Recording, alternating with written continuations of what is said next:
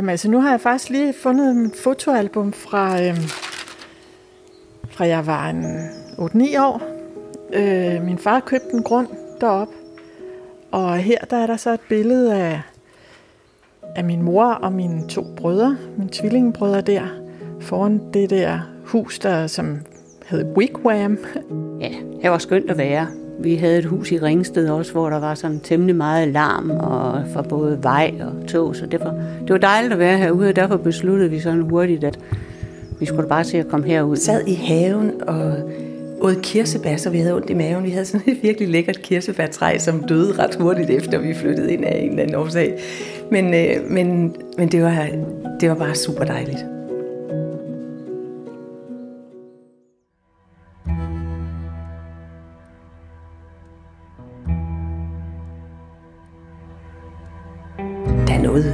Altså noget galt. Og vi kan jo bare se, det er plathed på plathed, det der foregår. Det, det stod rimelig skidt til, efter vedkommendes opfattelse i hvert fald, at der var nok noget at komme efter.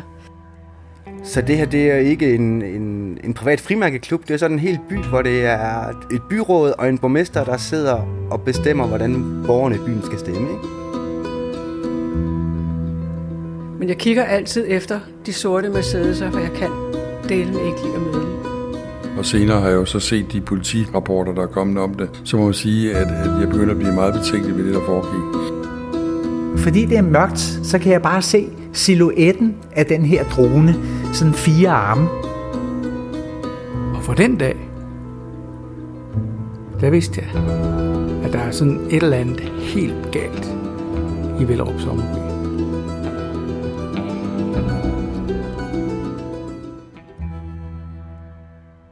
Den rejse, jeg nu skal tage dig med ud på, er på mange måder et fuldstændig vanvittigt projekt, jeg har kastet mig ud i. Og som jeg aldrig nogensinde havde troet skulle udvikle sig sådan. Mit navn er Rasmus Bisby, og du lytter til Magtindsigt. Men den her serie har fået sit helt eget navn, Krigen i Sommerbyen. Og det er det allerførste afsnit. For at du rigtig kan få glæde af den her fortælling, så synes jeg ikke, at det gør noget, at du får at vide helt klart, at det her det handler altså om Grundejerforeningen Vellerup Sommerby og Vellerup Sommerbys vandværk. Det handler om en formand, der har siddet der i årtier via et sindrigt system med vedtægter, og nu har overladt magten til sin søn. Det handler om utrolig mange grundejere, der bare godt vil noget andet, og som har været udsat for de mærkeligste ting, og det er de fortællinger, som du kommer til at høre i det her første afsnit, det er nogle af de her beboere, jeg har været rundt og besøge. Og jeg har talt med rigtig mange, langt flere mennesker, end jeg overhovedet kan proppe ned i det her podcast. Så får jeg simpelthen decideret fysisk kvæl. Men det er bare vigtigt at fortælle, at så simpel er historien i virkeligheden. Og derfra bygger vi så videre. Afsnit efter afsnit kommer vi til at afdække forhold, som gør, at den her historie bare er fuldstændig vanvittig. Når jeg taler med folk om den her sag, jeg er i gang med at Det er fortælle, kirkestrup-fan, fordi jeg synes, han var nu forskammet og ubehøvlet. så siger folk tit, jamen hver enkelt punkt er jo en historie i sig selv. Den kan man dykke ned i. Der var krig imellem de to grupperinger. Og det har også gjort, at det her har været rigtig svært at lave det her udskillingsløb. Men hvis du har det med ned i rygsækken, når du lytter, så tror jeg faktisk, at du vil få en fantastisk rejse. Faktisk er der nærmere tale om en hel by, da Grundejerforeningen består af knap 900 sommerhuse og et vandværk. For det første så tænkte jeg, det er alligevel sindssygt, der ligger 800 huse herude, som jeg aldrig har hørt om. Ikke ret langt fra, hvor vi bor. Hvis vi sådan skal tage ejendomsmalerbrillerne på, så kunne man også beskrive det sådan her. Byen hedder Vellerup Sommerby og ligger i den smukke natur i kuperet terræn direkte ned til Isefjorden og med en pragtfuld udsigt til Orø og den lille trækfærge. Knap en times kørsel fra København. Det første, der for alvor fangede min interesse, var Vellerup Sommerbys webside.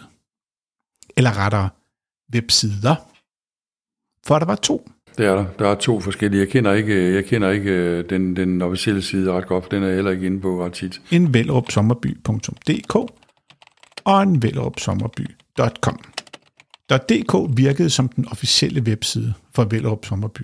Men efter få klik på siden ender jeg på en side med titlen Typiske misinformationer for oppositionen i Vellerup Sommerby. Og der står, en del medlemmer, især nye, har spurgt bestyrelsen, om vi ikke vil lave en faxside om de mange rygter, som florerer i Vellerup Sommerby. Der er meget misinformation og misforståelse vedrørende forhold i Grundejerforeningen Vellerup Sommerby og Vellerup Sommerby Vandværk fra oppositionen. På denne side svarer vi på nogle af de mest typiske og relevante misinformationer og misforståelser. Herefter følger der så over 50 punkter. Og det er sådan nogle, hvor der er sådan en plus i siden, og så kan man sådan folde ud. Og nogle af de overskrifter er, egenkapitalen er væk, usande oplysninger, 500.000 kroner til private injuriesager, forsøg på at skrive en god historie af en journalist. Men der er også et punkt, der hedder hjemmesiden velopsommerby.com. Bum.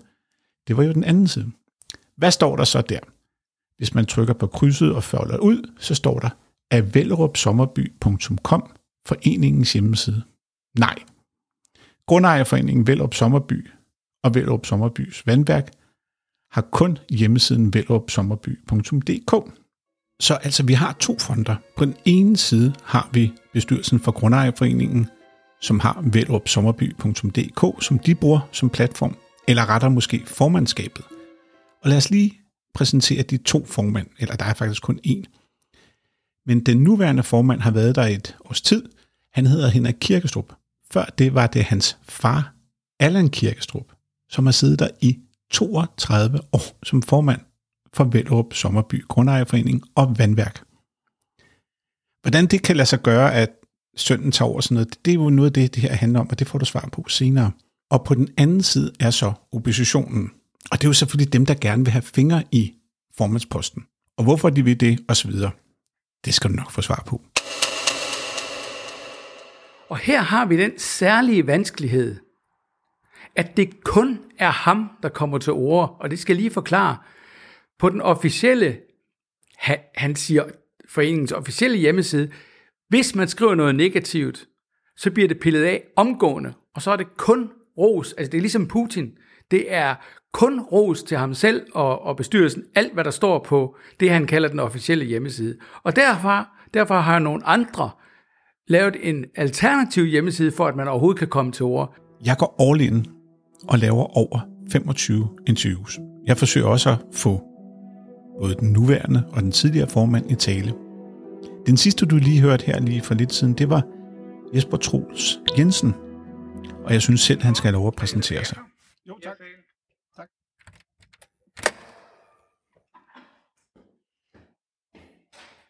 Jeg har i mere end 20 år haft hovedbeskæftigelse med at øh, med ejendomsadministration, først og fremmest af andels ejerforeninger og grundejerforeninger.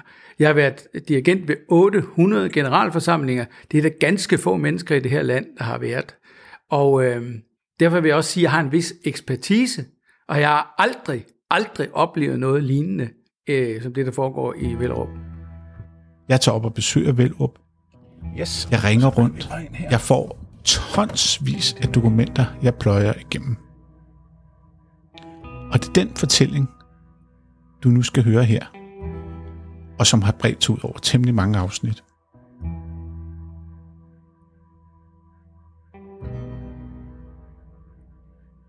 Så vi har altså Allan Kirkestrup, som har været formand i 32 år for Grundejerforeningen i Vildrup Sommerby.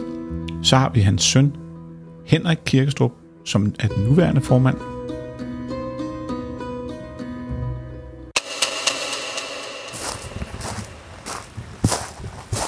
Er taget til Vildrup Sommerby her en efterårsdag.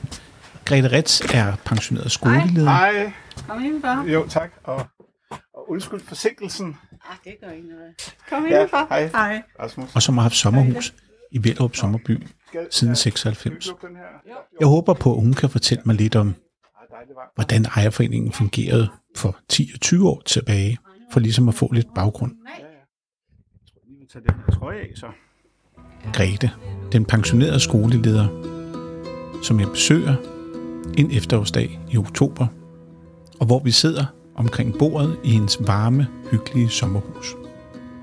Og hurtigt begynder hun at fortælle.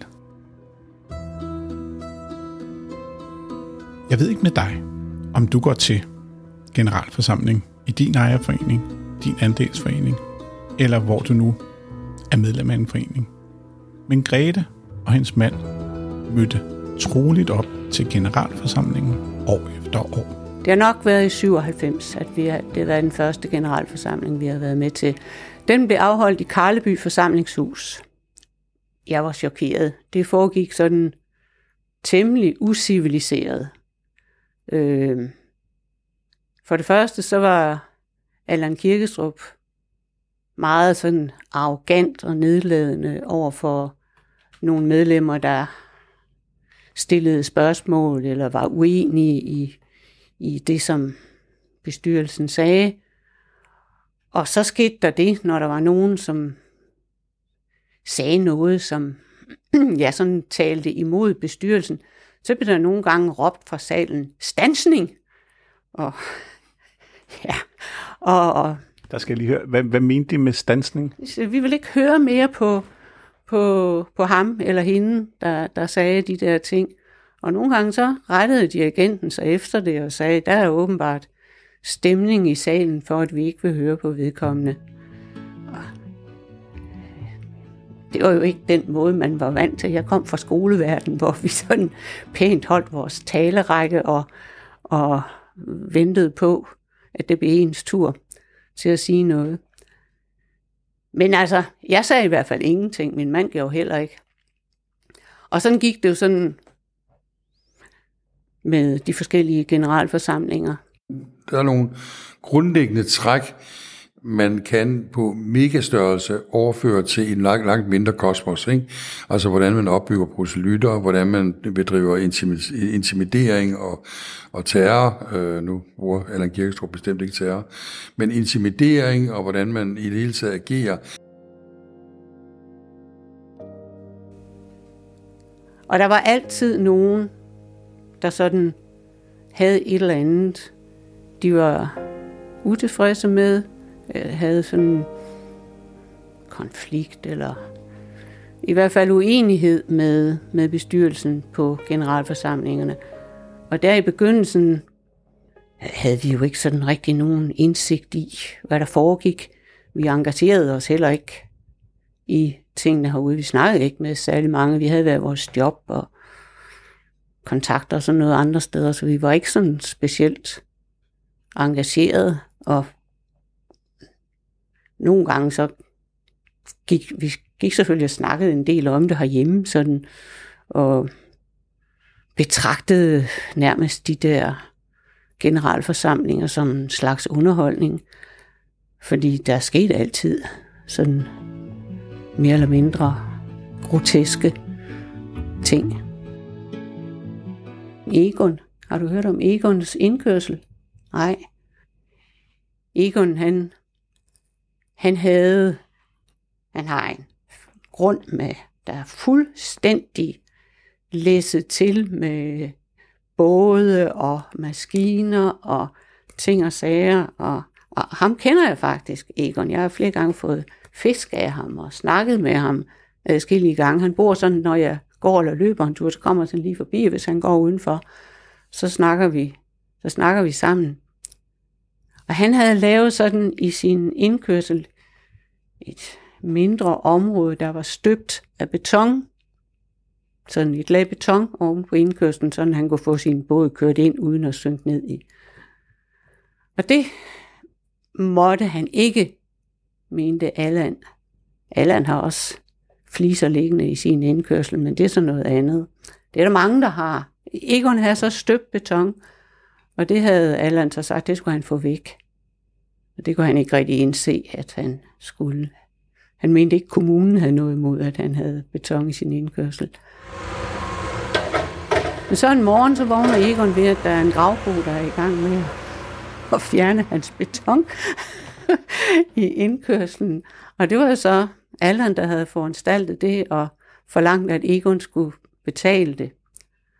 Og det, jeg mener, jeg er ikke 100% sikker, men jeg mener, at, øh, at Egon øh, slap for at betale det, eller altså den der inkassosag, den tror jeg, at Egon ligesom vandt. Og hvem der så har betalt det, det ved jeg ikke, men det har vi jo nok. altså, ja.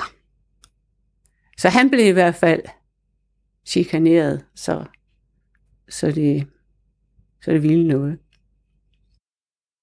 Historien om Egons indkørsel fandt også vej til lokalavisen. Og her var overskriften i december 2016. Grav Egons beton op, nu får han regningen. Der står videre, ifølge kommunen var betonbelægningen helt ok, men grundejerforeningen var uenig, og uden accept fra ejeren fjernede man betongen. Nu får ejeren regningen for det uønskede arbejde. At Frederikssunds Kommune i oktober fandt betonbelægningen OK, af Allan Kirkestrup også uenige om. Kommunen har påtalt ret i forbindelse med vejloven, når det kommer til trafikale forhold, bepantning og lignende, men de kan ikke med vejloven i hånden lovliggøre dette forhold. Og kommer det dertil, kører vi også gerne en sag på det. Og det gjorde Grundejerforeningens formand, Allan Kirkestrup. Og i maj måned 2018 talte retten i Hillerød, og overskriften i lokalavisen lød, Egon vandt over Grundejerforeningen. Egon Jensen fra Velop Sommerby skal ikke betale for det arbejde, Grundejerforeningen iværksatte i hans indkørsel, og uden hans samtykke. Det har retten i Hillerød netop vedtaget. Lokalavisen har forsøgt at få en kommentar fra Allan Kirkestrup, men han har ikke ønsket at kommentere sagen på nuværende tidspunkt. Og hvem der så har betalt det, det ved jeg ikke, men det har vi jo nok. Og Grete fik ret. Turen går videre og besøger andre grundejere fra Vellerup Sommerby. Og jeg ender hos Tyge og Grete Enevoldsen. Tyge er præst, og ham kommer du til at møde i andet afsnit. Men lige nu skal vi tale med hustruen Grete. Jeg hedder Grete Enevoldsen og er gift med Tyge, og vi har et sommerhus i Vellerup og har haft det i lidt over 10 år. Og havde faktisk lyst til også at have et sted, hvor vi kunne tage op og ikke være forpligtet på noget som helst. Og heller ikke føle, at der var nogle mennesker, vi sådan skulle, og dem skal vi også huske at have inviteret, eller det skal vi også lige, men, men hvor vi bare kunne tage op og være os. Så derfor så gjorde vi ikke rigtig noget for at komme i kontakt med nogen. Udover at hilse og, og sådan. Øh, det var rigeligt for os faktisk, lige der. Vellerup Sommerby, Grundejerforening. Prøv at fortælle om den dag, eller hvad det var, der gjorde, gjorde at du lige pludselig fik interesse for den. Altså jeg vil sige, nu er det jo en grundejerforening, hvor man får et, et blad. Det har jeg jo ikke været vant til inden fra, inden fra Østrigsgade på Amager. Der fik vi jo bare en, en mail. I dag, der ærger jeg mig faktisk lidt over, at jeg ikke har gemt alle de blade. Fordi jeg undrede mig ret hurtigt over tonen i det blad. Altså det, at jeg tænkte, okay, det her blad, det bliver nærmest, altså det, jo, det bliver jo sendt ud til 800 husstande.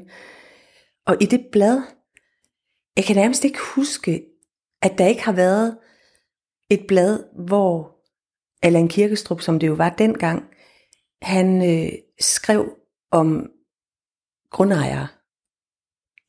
Altså, og nogen blev det sted svinet til, altså i de blade der. Og jeg tænkte, okay, altså, hvad fint er det her for noget? Men, men du ved, jeg gad ikke at engagere mig i det. Jeg undrede mig bare over det. Grete vender vi tilbage til lige om lidt. Men jeg har også besøgt en, der hedder Christian Moritzen. Christian Moritzen, jeg er journalist og arbejder på Berlingske, er øh, 68 år, øh, hvad hedder det, været på øh, temmelig mange medier, og har været chef i 20 år i på Ritzau i øh, TV2, øh, Danmarks Radio og Berlingske.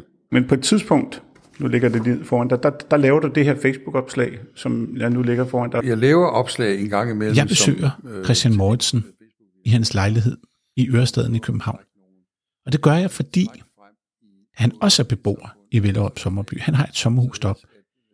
Men han er også blevet hængt ud på vellerupsommerby.dk, altså bestyrelsens side, for at komme med misinformationer.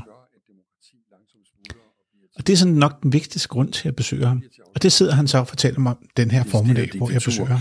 Øh, det er jo en af de ting, jeg, jeg bruger meget tid på at skrive om, og det er en af de ting, jeg gør. Den tidligere formandskandidat fra Vellerup, sommerby.com siden henvender sig til Christian Moritzen og spørger, om han ikke må dele det her oplæg, som ligesom sammenligner demokrati fra altså fra Kina og Rusland osv., og så kører det ned i det her mikrokosmos til Vellerup Sommerby. En ret interessant artikel, som jeg kommer til at dele. Både en reaktion på øh, den her oppositionsside, men som jeg også kan forstå, en reaktion på øh, Allan Kirkestrups side, som, som jeg så ikke er medlem af. Men Christian, det opslag, som jeg fandt, og dit Facebook-opslag, mm. det lå jo inde på vellerupsommerby.dk under en, et fanblad, der hedder Misinformationer. Ja, det, det, det ved jeg ikke noget om, det kan godt være, den gjorde. Øh, det vil jeg da tro, den gjorde, for det, det, den slags ting bliver jo altid anbragt derunder. Så det er jo ikke øh, unaturligt, at den bliver anbragt derunder. Jeg vil lige prøve at citere her.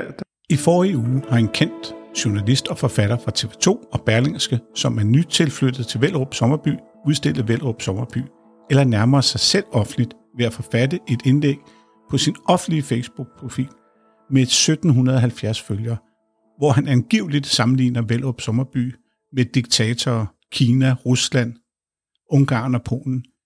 Herudover en del insinuerende bemærkninger. Og så er der et link til skrivelsen, kan læses her. Øh, ja, øh, det, øh, det, det, det følger jo sådan set meget godt den måde, som, øh, som Allan Kirkestrup, fordi det er ikke Henrik Kirkestrup, der har skrevet det givetvis, så kommer han med den der klumpe-dumpe ting, ikke med, at øh, man udstiller sig selv, eller man gør et eller andet, ikke, og, og så videre. Og så begynder han, og det er jo egentlig ret typisk, øh, som, sådan som jeg har set det igennem øh, tiderne, så begynder han jo også at bygge en øh, løgnehistorie op omkring øh, hele det her spin her. Det kan jeg jo se her, ikke? fordi han skriver, bestyrelsen har anmodet journalisten om dokumentation. Øh, jeg ved ikke rigtig, hvad han mener med dokumentation. Øh, men journalisten har meddelt, at han er træt af Vellerup Sommerby og ikke ønsker at blande sig, dokumentere eller kommentere på bestyrelsens henvendelser i øvrigt. Og det er jo, øh, det, det er jo den metode, som Allan Kirkstrup benytter sig af, øh, nemlig løgnens metode. Ikke? Og den er meget typisk for, hvor folk, som ligesom hviler i sig selv i den autokratiske stemning, de nu befinder sig i. Det er, at man vælger øh, løgnen, fordi der er ikke nogen, der har anmodet mig om noget som helst. Øh, der har været totalt tavshed i forhold til mig. Jeg finder faktisk først ud af det her opslag, jeg tror tre måneder efter det har været der. Det er jo det, som Allan Kirkestrup jo ikke formår, det er jo at skabe den her dialog, som gør, at han øh, er sikret øh, med sit eget bagland til at kunne øh, hvad hedder det, fungere som en, en øh, formand, der samler medlemmerne og ikke øh, spreder dem for alle vinde. Men det her med, han, at vi andre i virkeligheden ikke kan komme til ord, det hænger sammen med, at han er jo den eneste, der har adresselisten. Og det skal jeg lige forklare, hvad det betyder. Når man har et sommerhus, så bor man jo et andet sted. Det gør de fleste. Nogle ældre bor i sommerhusene, men langt de fleste, de bor et andet sted. Og han kan så, lige så tit han ønsker, så kan han sende breve og vores blad og sådan noget, direkte til hver af de 800 medlemmer. Vi andre kan ikke komme i forbindelse med to tredjedel af alle dem, der har sommerhus, fordi de jo bor rundt omkring, og, altså i, i Roskilde og Frederiksberg og alle mulige steder. Så han har et fuldstændigt monopol på information. Men altså efterhånden så, hvis vi kommer sådan op efter 2010, så begynder der sådan at blive sådan lidt mere, kan man sige, alvor i det set fra min. Der har sikkert været andre, der har absolut synes, at det var alvor tidligere. Dem, der har haft konflikter med Allan Kirkestrup, de har sikkert ikke synes, at det var underholdning. Øh, jeg har deltaget i generalforsamling, hvor der er en beboer, der går op og siger, jeg vil gerne have lov til at kigge i foreningens bilag, og det er jo noget af det, man jo lov til i en hvilken som helst forening. Det er ligegyldigt, om det er en frimærkeklub eller hvad det er. En almindelig forening, der har man adgang. Ja, men det kunne ikke lade sig gøre, sagde Kirkestrup. Og øh, i øvrigt så kostede det 15.000, hvis han skulle have revisor til at finde det frem, så det kunne ikke blive til noget. Men altså, jeg rejste mig jo ikke og sagde, at jeg synes, at han skulle have lov til at tale, selvom jeg jo nok synes det, fordi jeg skulle ikke have noget klinket. Det sjove er nu, når jeg kommer ind her, så da jeg kom ind her, der siger du velkommen, og du virker utrolig sådan kontrolleret, og du virker sådan meget som om, du har god kontakt med din retorik og ting og sager, som du er ekspert i. Men jeg kan alligevel mærke, at du bliver lidt rød i kinderne over den her sag. Altså, hvad er det, hvad er det, det gør ved dig? Altså, jeg ved godt, du siger, at det fylder noget, men, men hvad gør det her ved dig? Jo, men det det gør, det er jo, at, at det her er jo foragt for andre mennesker. Og, og det at have foragt for andre mennesker, det går ikke i en forening. Og det er jo ligegyldigt, om det er en frimærkeklub eller det er en grundejerforening. Og øh, det at, at man stiller det, nogen stillede det spørgsmål, kan vi se bilagene? Nej, det kunne ikke lade sig gøre. Øh, og så skulle man betale 15.000 til revisor og sådan noget. Og det er jo et efterfølgende viser, at det kan overhovedet ikke lade sig gøre, øh, fordi han vil ikke aflevere det, han vil ikke noget som helst. Så noget her, det kan man jo ikke, altså enten så må man sige, jamen, det er jo lige meget, hvordan det går, og så må det gå, som det kan. Men et hvert anstændigt menneske bliver nødt til at tage stilling til, om det er en fair og ordentlig måde, tingene fungerer på i de foreninger, vi er med i. Og det særlige ved en grundejerforening, det er jo, at man er tvunget medlem af en grundejerforening. Jeg kan jo ikke melde mig ud. Det kan man ikke af en grundejerforening, fordi kommunen har vedtaget, at der skal være en grundejerforening der. Og så er der ikke noget at gøre. Så er man altså i en grundejerforening, hvor, og, og vi er jo flere hundrede, der, har, der hele tiden øh, stiller spørgsmål ved alt det, der, alt det, der foregår med, med Kirkestrup. Så det er jo det, der gør, at vi bliver engageret.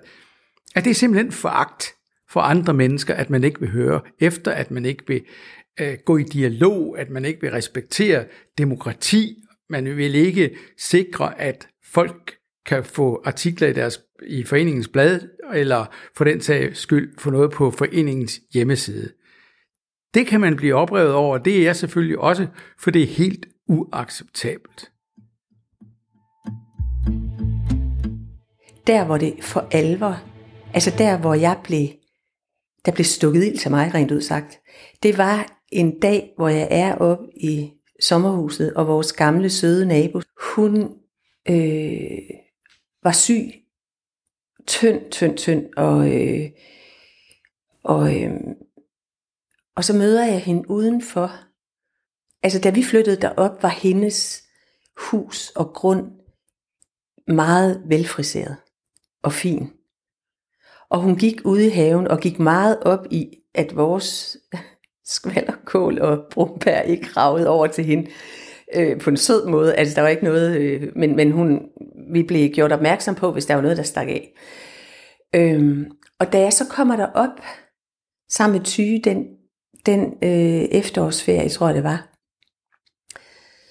så øh, er jeg ude i haven som det første lige og, og kigge, og så kan jeg se over til hende, at haven nærmest var groet helt til.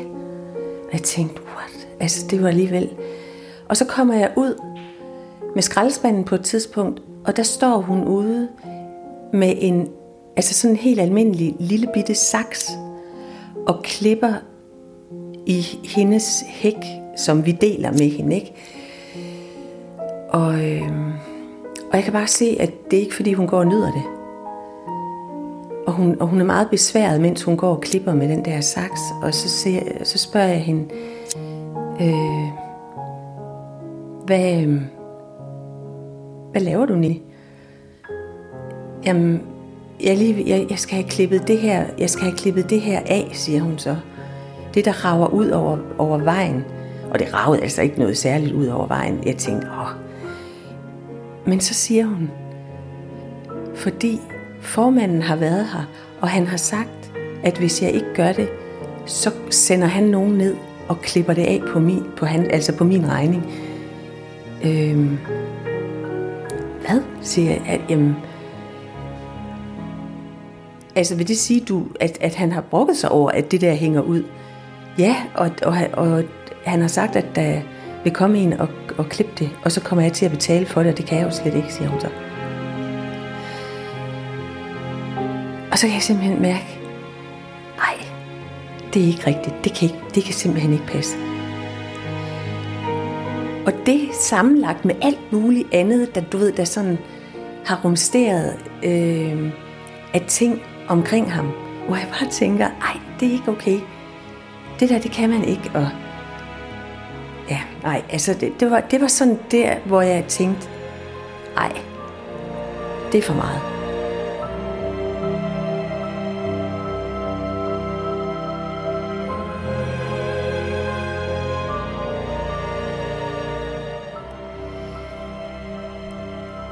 Snakkede med Ty om, øh, prøv at høre, og jeg fortalte ham historien, så sagde jeg, det er da helt for galt. Også fordi, at jeg kan hilse at sige, at der er nogen, der har noget værre kørende end en gren, der rager ud over, over vejen. Øh, og sjovt nok sker der ikke så meget ved det. Så hvad er det? Altså det er det der med, at der er noget, der gør, at han hiver fat i en gammel syg dame. Han har sikkert, jeg, jeg forestiller mig, for hun er ikke sådan en hvem som helst dame, så jeg forestiller mig, at hun kan sagtens have pisset ham af på et eller andet tidspunkt. Han må i hvert fald have haft noget imod hende. Og det var det, der sådan slog mig, at, at, der, at man skal ikke komme i unåde hos ham. Det var sådan den der, og, og sammenlagt med alle de der ting i, i bladene, jeg havde læst, at, at jeg tænkte, man skal ikke blive uvenner med den der mand. Og så kommer der jo noget op i mig, der siger, at sådan må det ikke være. Man må gerne være uenig med hinanden, og man skal behandle hinanden ordentligt. Men sådan er det ikke derude. Det er ikke rart at blive uvenner med dem, kirkestrums. Og folk er bange for at blive uvenner med dem. Og det kan jeg godt forstå. For det er ikke rart.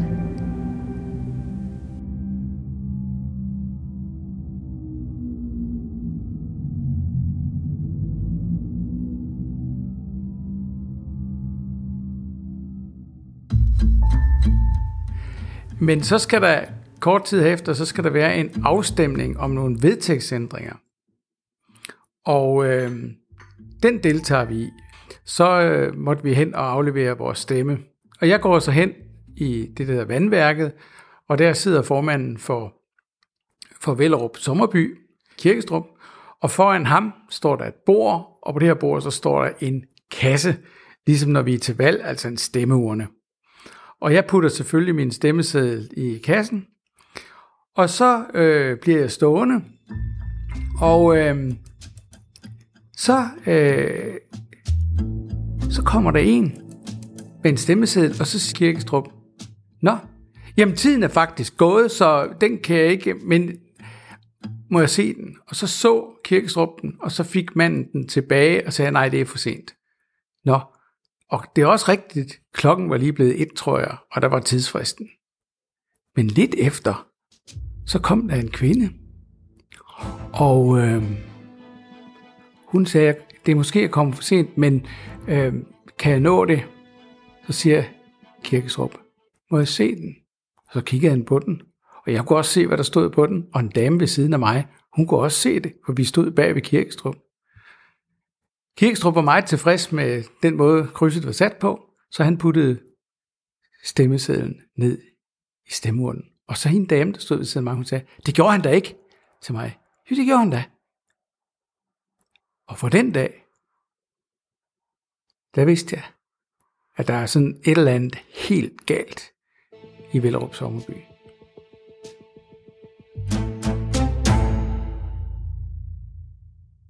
Men alt det her er jo i virkeligheden øh, totalt latterligt, at man sidder i en lille grundejerforening og diskuterer den slags ting, hvor det burde være øh, indlysende, at man kunne vælte manden, hvis det var sådan, at man virkelig var utilfreds med ham.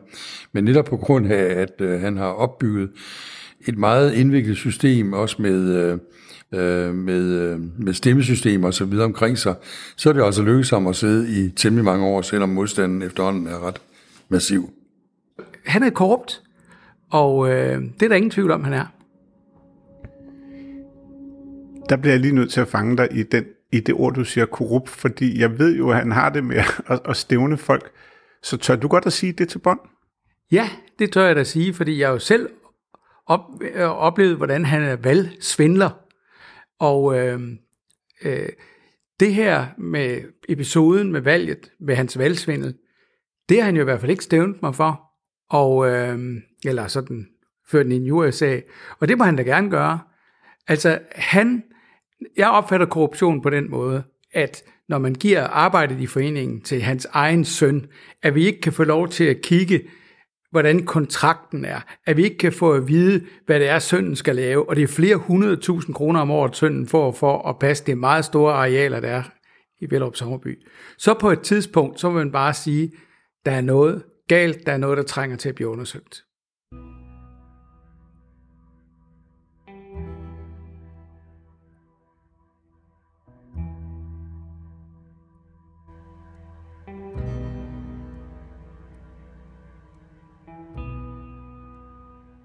Lige over for mig, der bor der nogen på Tjørnevinget, som han har i den grad været, været efter, lave fusk med deres hjemmeside og sådan noget.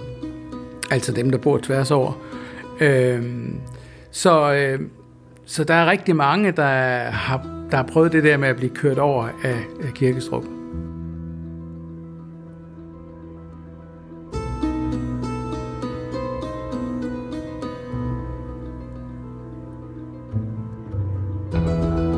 3.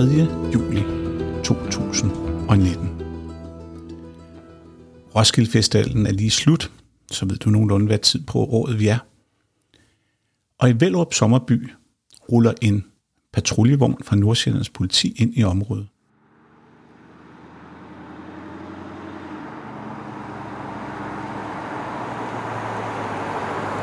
De er der, fordi at der har været klager over noget chikane.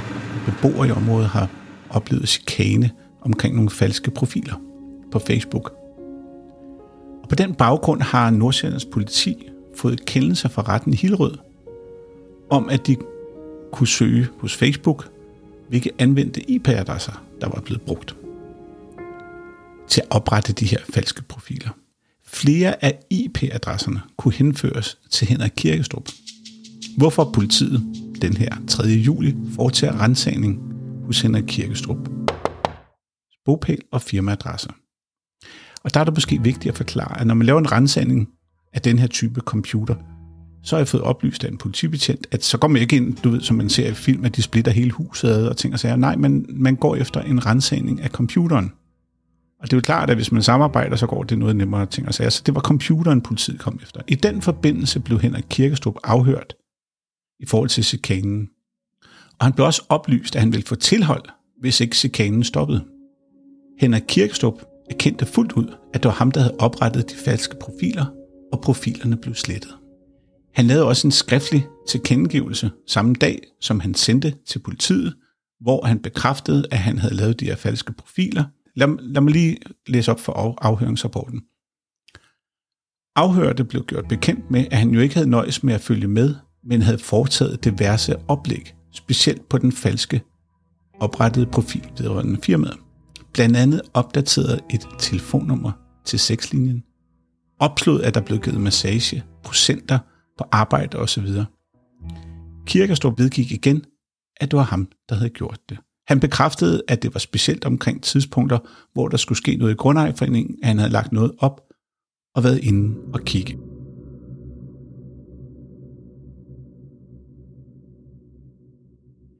Informationerne, du her har hørt, er blandt andet uddrag af Nordsjællands politis afhøringsrapport af mistænkte Henrik Kirkestrup. Og så er det fra en erklæring, han selv har sendt til Nordsjællands politi og andre notater. De her dokumenter er blevet husstandsomdelt i hele Velrup Sommerby af dem, som kalder sig oppositionen. Og som sagt, det er noget, der er blevet delt ud til, jeg mener, det er alle husstandene i Velrup Sommerby. Og nu går bestyrelsen så til genmæle. Og på det her tidspunkt er det jo Henrik Kirkestrup selv, der er bestyrelsesformand. Og han skriver, ja, normalt vil bestyrelsen ikke kommentere på rygter og udmeldinger af denne art fra en minoritet, som i dette tilfælde. Men her er tale om så mange usandheder og grovheder, at de ikke kan stå alene. Den omtalte årlange chikane af et medlem er helt uden substans – der var tale om, at der blot blev gjort det samme ved medlemmet, som medlemmet og konen havde gjort. Medlemmet havde endda truet naboværnet og den nuværende formand med tæsk. Dette ses stadig i deres oprettede Facebook-grupper. Parenthes, de må gerne, men andre må ikke. Det skrevne i 2018 skulle måske ikke være skrevet eller bragt, men det blev forfattet i en slags afmagt over for grove, vedvarende chikane fra medlemmet. Denne sag er afsluttet i 2019 uden nogen form for indgriben. Ingen er, ingen er døbt. Jeg tror, der skulle stå dømt. Ingen polititilhold blev givet eller øvrige forhold. Det er derfor ikke korrekt, at formanden er dømt for noget eller har foretaget ulovlighed af denne sag. Sagen er anmeldt i 2017 og afsluttet i 2019 efter et kaffemøde med en politibetjent. Altså ingen fysisk rensagning, som de forsøger at beskrive i skrivelsen. Det er altså dokumenteret at Vellerup Sommerbys formand for Grundejerforeningen har haft udført chikane mod en medlem af sommerbyen. Men han fik ikke tilhold, fordi han indrømmede det på stedet og stoppede det. Og jeg kan også fortælle, at den, der blev signeret, han var håndværker, så han havde ikke noget med noget som helst sexlinjer, eller noget som helst at gøre. Tilbage i 2019, der går den her person ud, som er blevet signeret og sagt, nu er den her sag slut, og han har indrømmet det. Men så sker der det 3. september, at Henrik Kirkestrup, nu er vi altså tilbage i 2019, han ringer til anklagemyndigheden hos Nordsjællands politi, og der er den telefonnotat, jeg læser op her. Henrik Kirkestrup, indklaget, ringede. Han er sur over, at klager offentligt udbreder, at han er dømt for krænkelser, og der er foretaget rensagning. Klager havde også kontaktet hans arbejdsgiver og sagt, at han var kriminel eller lignende. Han vil have agtindsigt i, hvad der var blevet skrevet til klager. En videre vil han nu modanmelde klager for krænkelser, ligesom han begyndte at fable om, at det ikke var ulovligt at oprette en firma, et firmanavn man til klagers og skrive diverse. Det var han i sin fulde ret til. Jeg advarede ham mod at optrappe situationen, men jeg tror ikke, jeg havde held med det. Efterfølgende valgte Henrik Kirkestrup at stævne ham, han havde signeret, for injurerende udtalelser, altså lave en injuriesag, fordi han gik og sagde, at det ikke passede, og at han nu var blevet stoppet. Faktisk er det sådan, at i skrivende stund eller talende stund, der er der seks medlemmer af Vellerup Sommerbys Grundejerforening, der er blevet stævnet af enten Allan Kirkestrup, Henrik Kirkestrup eller bestyrelsen. I alt fire injuriesager. Du sidder og tænker, ham Visby, han afdækker jo kun den ene side af den her sag. Men jeg baserer det her på en masse dokumenter, jeg har set. Men jeg har selvfølgelig også haft fat i den anden del, altså bestyrelsen. Allan Kirkestrup. Men du, jeg kan, lige, jeg, jeg kan lige så godt sige, at jeg er ikke interesseret i at tale med journalister om Vellerup Jeg har også haft ringet til Henrik Kirkestrup flere gange. Hvad hedder det? Nu ringer jeg til dig igen, fordi jeg vil høre, om du kunne tænke dig at tale med mig på et tidspunkt omkring øh, alt det der med Vellerup Sommerby. Øh, Nej, fordi det har, vi besluttet, det, har, det har vi besluttet, at vi ikke går ind i. Og han okay. ønsker ikke at deltage i det her podcast. Han ønsker ikke at tale med mig. Altså, som jeg siger til dig, der er ikke nogen historie, udover nogen, der er utilfredse. Men jeg skal til et møde nu, og så lige, øh, jeg er nødt til at løbe. Må jeg, må jeg ringe til dig igen en, en, en anden dag, Henrik? Nej, det tror jeg ikke, du behøver, for vi har truffet en beslutning. Så, men jeg skal til det møde her nu, der står noget mindre på mig. Okay, tak skal du have. Øh, det er godt. Hej. Tak skal du have. Hej. Og han oplyste sidst, vi talte sammen, at bestyrelsen havde besluttet, en bestyrelsesbeslutning, der er truffet af en samlet bestyrelse, at de ikke vil deltage i den her podcast. Det samme gør sig gældende med Allan Kirkestrup. Så hvis det bliver skrevet, og der kommer nogle røverhistorier, som ikke er blevet undersøgt ordentligt, hvad der som regel er tilfældet. Så, så jeg, jeg tror egentlig bare, vi, vi i øvrigt må jeg så sige, at en lang række af de her sager behandles ved retten. Og så længe retten de, de voterer, så længe øh, kommenterer vi ikke sagerne. Som gjorde meget klart, at han ikke mente, det nyttede noget at tale med mig. Og gør. Og det er jo, det, der, det er jo derfor, jeg siger, derfor, jeg, jeg synes, det er nyttesløst. Så de er blevet tilbudt genmæle de er blevet tilbudt at komme med indslag. Jeg har ovenikøbet tilbudt dem, at de kunne komme med et stykke, stykke bånd, som jeg vil spille uredigeret. Så kan du jo selv bedømme det. Men, men det har de ikke ønsket. Kan I huske i starten af det her afsnit, hvor jeg leger ejendomsmælder? Der var det faktisk sådan, at jeg havde fået en idé om, at jeg måske skulle ringe til en ejendomsmælder og lave sådan en hammerslagbeskrivelse, for at I ligesom kunne blive bragt ind i et billede derfor ringede jeg til... Ejendomsmælder I. Goddag, det er journalist Rasmus Visby, som er den lokale ejendomsmælder, han del til salg. Og jeg spørger ham så, om han er interesseret i at, at komme med den her beskrivelse. Og det er han sådan set ikke. Og, og så slutter sagen sådan set der. Eller det kunne den have gjort. Men det, der er interessant, det er, at i forbindelse med, at jeg ligesom har haft kontaktet Velop Sommerby og bestyrelsen, om de vil deltage i det her podcast, så kommer der et bestyrelsesreferat ud, og så er jeg lige pludselig med også. Og der står her i bestyrelsesreferatet fra 31. oktober 2022. Jesper Og så er der en masse krydser, de anonymiserer alle efternavne og ting og sager. Men Jesper, og der kan jeg så fortælle, at det er ham, der er formandskandidater, som vi kommer til at støde ind på i næste afsnit. Nå, men Jesper har taget kontakt til Rasmus og bedt om, at der laves et podcast med henblik på, at der skal laves en podcast om Vellerup Sommerby. Med temaet Kampen mod magthaverne i Vellerup Sommerby. Rasmus har talt med formanden for cirka 14 dage siden. Flere ejendomsmælere har kontaktet bestyrelsen, i det Rasmus har kontaktet dem og ønsker, at de skal udtale sig om Vellerup Sommerby. at du forsøger at få fat på vores ejendomsmalere, fordi du ønsker kritiske synspunkter fra ejendomsmalerne i området. Det er direkte det, jeg har fået at vide af vores ejendomsmalere, at du har kontaktet dem og ønsker kritik af grundejerforeningen fra ejendomsmalerne i området. Og det vil Ah, en det del af. passer, det passer, altså, men det er fair nok, altså det, men jeg er nødt til at sige, det har egne, to ejendomsmalere, der har kontakt til mig. jeg, har, jeg, har, haft- jeg, altså, jeg, jeg har haft kontakt til dem, der hed Ege, hvis det er dem, du tænker på. Jeg har to ejendomsmalere, Nej, jeg har ikke haft kontakt til som andre. har, fortalt, som, som har fortalt mig, at du vil lave en journalistik om magthaverne i grundejerforeningen Vellerup Sommerby. Og som jeg sagde til dig før, det ønsker vi ikke at være en del af. For der er ikke noget, der hedder magthaverne, udover at der er 879 medlemmer, der bestemmer. Jeg har ikke haft talt med omkring noget som helst med magthaver. Jeg har haft kontakt til ham, som hedder, hvad hedder han, ham der ejer i... Ham har jeg haft kontakt til for... Som jeg siger, så jeg har talt, jeg har talt med to ejendomsmælere, som har fortalt til journalister. Okay, men det er meget interessant. Ejendomsmælere har afvist at medvirke, og bestyrelsen har besluttet ikke at vil deltage i Jespers forsøg på at udstille Grundejerforeningen Vellup Sommerby yderligere. Og så undrer det mig lidt, fordi hvad er det for noget med den ejendomsmæler? Jeg ringede til en ejendomsmæler, og det er faktisk ikke rigtig noget, jeg har fortalt nogen. Så jeg ringer faktisk nogle gange til ejendomsmæleren og spørger, hvorfor, hvordan er det her opstået? Fordi det, der står i det her referat, kan jeg ikke genkende. Jeg har ikke taget kontakt til nogen som helst andre ejendomsmælere end ham.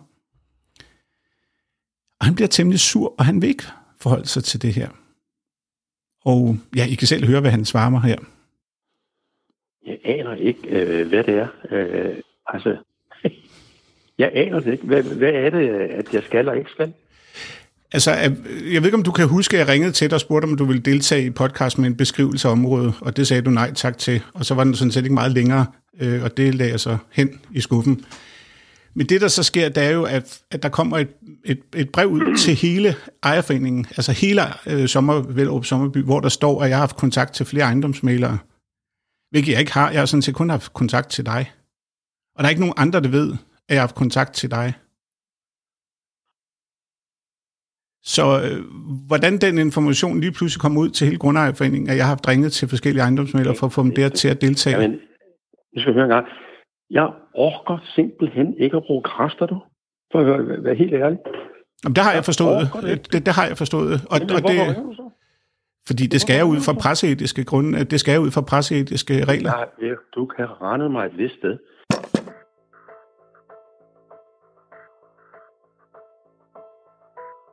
Nå, vi nærmer os enden på det her afsnit.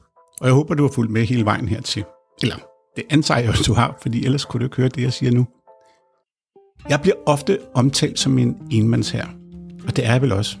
For det er mig, der laver interviewene. Det er mig, der laver gravearbejdet. Det er mig, der selv der producerer. Det er mig selv, der finansierer. Hov, finansierer. Jeg plejer at se mig selv som en og jeg har en eller anden fuldstændig fast tro på, at det her projekt er min nye startup. Ikke at det bliver sådan en kæmpe exit, men en startup, hvor jeg kan vise folk, at de gerne vil betale for indhold, som vedrører dem og deres hverdag, og det samfund, vi lever i. Og den eneste måde, jeg kan bevise min succes på, ja, det er, at du hjælper mig, så jeg kan blive ved med at lave det, jeg brænder for. Derfor har du mulighed for at støtte mig med 39 kroner fast hver måned, og det gør du ved det link, der er nede i show notes her, eller gå ind på magtindsigt.dk. Og du kan altid afmelde dig når som helst. På den måde kan du være med til at vise, at du gerne vil have den her type indhold. Jeg hedder Rasmus Visby, og du har lyttet til Magtindsigt. Jeg kan findes på Twitter på R. Visby. Du kan søge på Magtindsigt eller Visbys Verden på Facebook. Der er også magtindsigt.dk. Og vil du skrive til mig, så er det podcast magtindsigt.dk. Og har du tip, og lige for tiden måske særligt omkring Vellup Sommerby, er du meget velkommen til at skrive. Derudover vil jeg selvfølgelig gerne bede om, at du anmelder mit podcast, omtaler og giver feedback. I næste afsnit skal vi til generalforsamling, der udvikler sig mildest talt vildt. Og i næste afsnit kommer du til at møde Grete Enevoldsens mand, præsten Tyge Enevoldsen. Og lad os slutte af med en lille lydbid fra næste afsnit. Tak for denne gang. På tværs af, af køen der råber han, I er en flok bavianer! I er en flok bavianer, råber han. Og jeg tænker, shit, hvad sker der? Og, og, og, og, og, og, men så bliver der, så, så, bliver, så, så får de der folk alligevel lov at komme ind med deres fuldmagter. Og, øh, og så kommer vi ind afsted. sted. Og så ser jeg ham der, som råbte det der. Han satte sig op på podiet. Han var med i bestyrelsen. Jeg tænkte, hvad? Jeg troede, han var sådan en, øh, en, en øh, jeg troede, han var en, øh, han, han var sådan en fra Grundejerforeningen, som, som havde nogle psykiske problemer jo, altså, og, og, og sådan, ikke? Men han, han satte sig simpelthen op. Jeg fandt ud af, jeg fandt ud af, at det var næstformanden.